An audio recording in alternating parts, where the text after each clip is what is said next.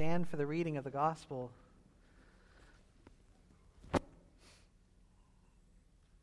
Hear the gospel of our Lord Jesus Christ according to St. Luke.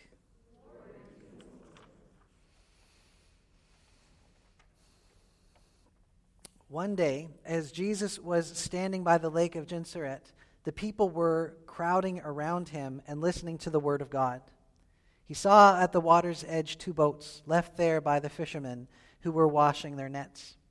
He got into one of the boats, the one belonging to Simon, and asked him to put out a little from shore. Then he sat down and taught the people from the boat. When he had finished speaking, he said to Simon, Put out into the deep water and let down the nets for a catch. Simon answered, Master, we've worked hard all night and haven't caught anything, but because you say so, I will let down the nets. When they had done so, they caught such a large number of fish that their nets began to break. So they signaled their partners in the other boat to come and help them, and they came and filled both boats so full that they began to sink. When Simon Peter saw this, he fell at Jesus' knees and said, Go away from me, Lord. I am a sinful man.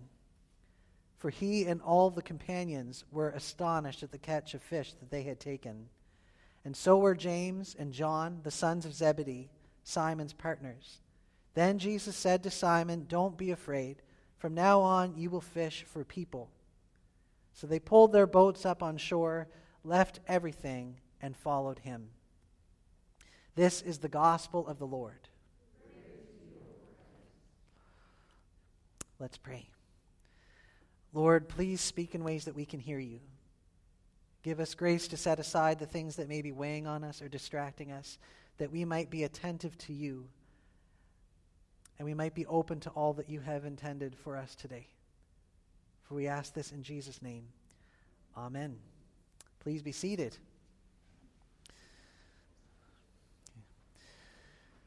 So let's get one thing straight.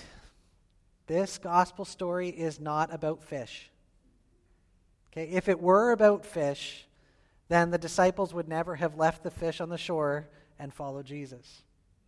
If it were about the fish, then we could dismiss this story because we know that every fisherman lies, right? The fish starts off this big, and then before long, it wouldn't even fit in the boat. If it were about the fish, because a lot of fishermen are kind of superstitious, they would have tied Jesus up, stuck him in the boat, and that's where he would have stayed. Because you want to have a good catch all the time.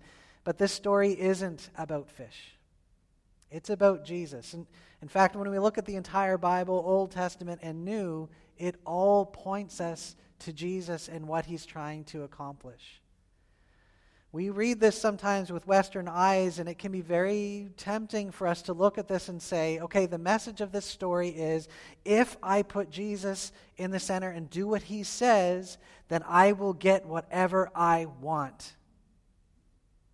Because that's what every advertisement tells us, right? It's all about you, right? Assert your rights, be who you want to be, because that's what it's all about. I'm sorry, church, that's not what it's all about. It's all about Jesus. And if we focus on him and what he's actually doing here, that's where we get at the message that is going to give us true life, abundant life in him. So let's let's take a look here at what he's doing. I have been told by certain people that teasing is my love language. And if I like you, I will tease you. And if I can get a rise out of you, I will tease you more because I love to do it. There's one person in particular that I can get going like that, and it's so much fun. It's Kimberly's Aunt Marion. And when Kim and I were dating, I met Marion for the first time, and she, we were all down at Grand Lake together, and Kimberly and I were out in a pedal boat. And Marion was sitting up on the, on the dock, and I found out already that I could really get her going. So we were out on the water, and I actually thought of this scripture passage, if you believe that. And I said, Hey, Kimberly, check this out. And I went, pss, Marion. and like that, I hear from the, from the cottage, What did you say about me? What did you say, Paul? What did you say? And I just, oh, it's fantastic. I love to tease. If we look at this story, Jesus is doing his, his uh, preaching circuit around the area of Galilee. And, and if we looked at this story and we just said, hey, this is an interesting uh, chance where Jesus was preaching because he was on a shoreline, the crowd got really big, and they were threatening to push Jesus into the water because they wanted to get close. And here we see the innovation of Jesus. Oh, look, there's a boat. I will get in the boat. Natural amp, amp, amphitheater thing happening going on. People can hear me. They can see me. I'm not being crushed. End of story. Jesus is innovative. Okay, that's cool, but that's not where the story ends. We, we learned uh, a couple weeks ago that when Jesus uh, gave, uh, gave big claims, people wanted big proofs, right? Today, people want to know is it true for you? Does your faith work for you? In Jesus' day, they wanted, if you had a big claim, they wanted to see God's divine favor rest upon you. Why? Because it went right back to Moses, right, with all those miraculous signs. They wanted to see if the, if the claims of Jesus were true by God proving it with a miraculous act. We don't know what Jesus taught here. We can assume that it had a lot to do with his message in the synagogue. I have come, I'm the Messiah. This is the proper interpretation of the law. This is how we are to live. Whatever he said, it had an impact on Peter, on Simon.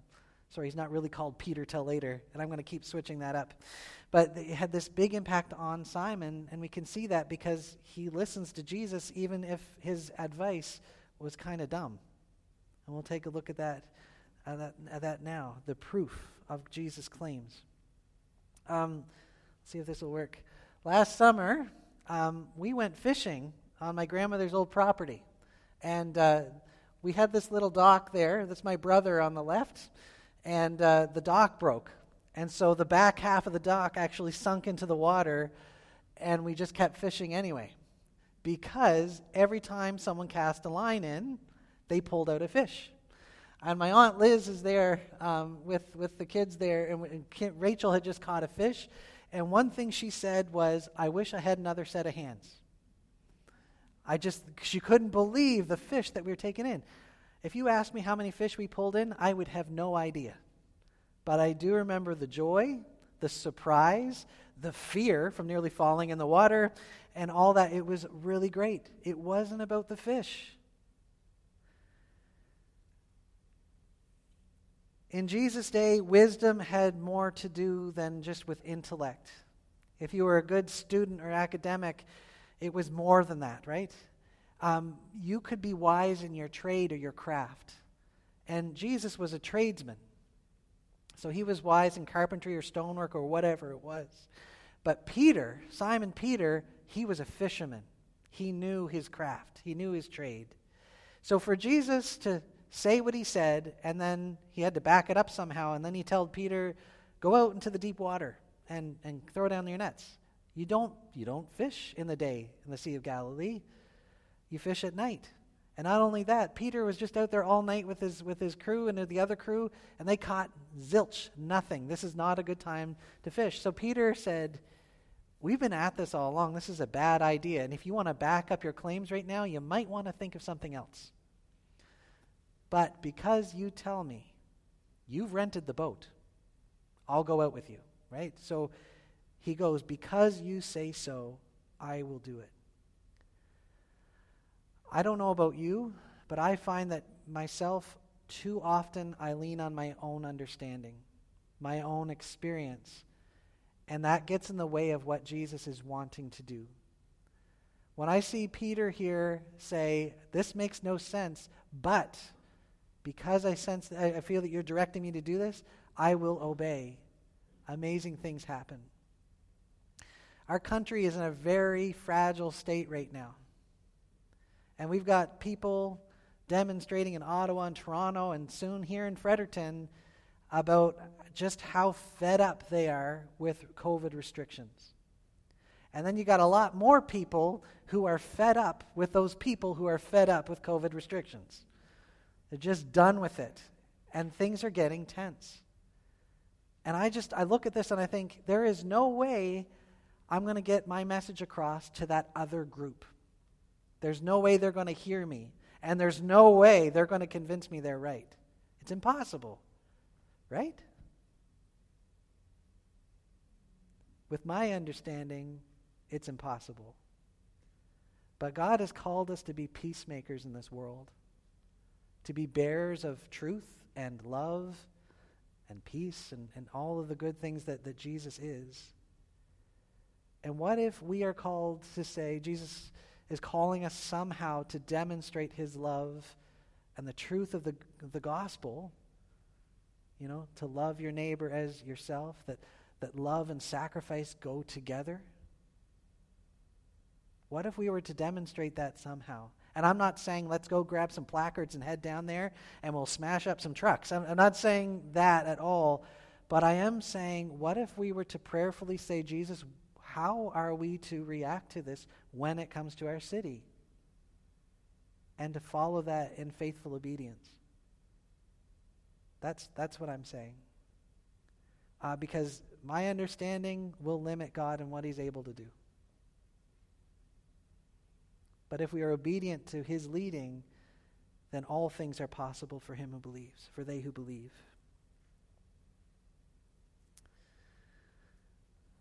Where's the proof?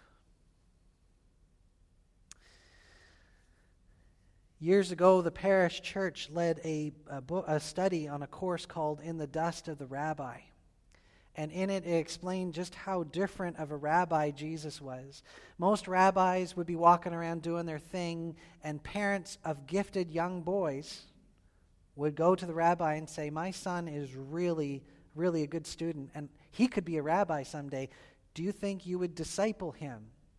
And the rabbi would, you know, interview the child and say, Yeah, yeah, I think, I think we can work here, or, Nuh-uh. No, no, he's not good enough. But that's not the way the rabbi Jesus worked. He didn't wait for people to come to him. He went to the people, and he didn't look for the creme de la creme, the smartest and the brightest. He looked for people right where they were at. He looked for fishermen and tax collectors and violent zealots to be his disciples. And he, he wanted to, to reach out to them. He was such a different kind of rabbi. Now, Peter was already drawn to what Jesus had said, so much so that he obeyed him and went out and he went fishing. But when this miracle happened, what did it demonstrate?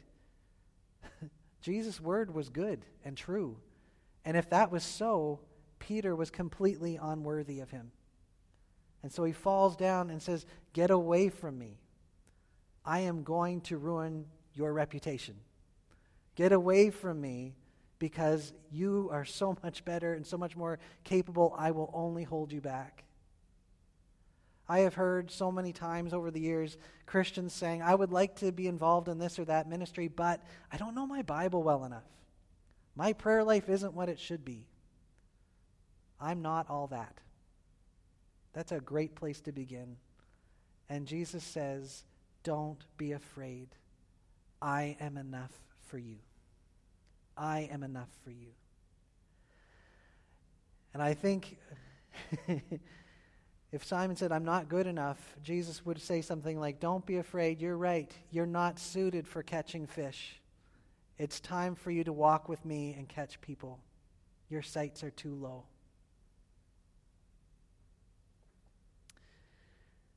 You are called to be God's cooperative friends to work out his kingdom values in your daily lives and invite others to do the same. To be agents of hope and healing in this very troubled world. We can't do that by ourselves. We need the equipping of Jesus. This story is not about fish. It's about taking Jesus on his word and seeing how his life, his abundant life, can pour forth in our lives. Not just for us, because it's not about us, but the sake of the world which he loves, so that he might be glorified. Let's pray.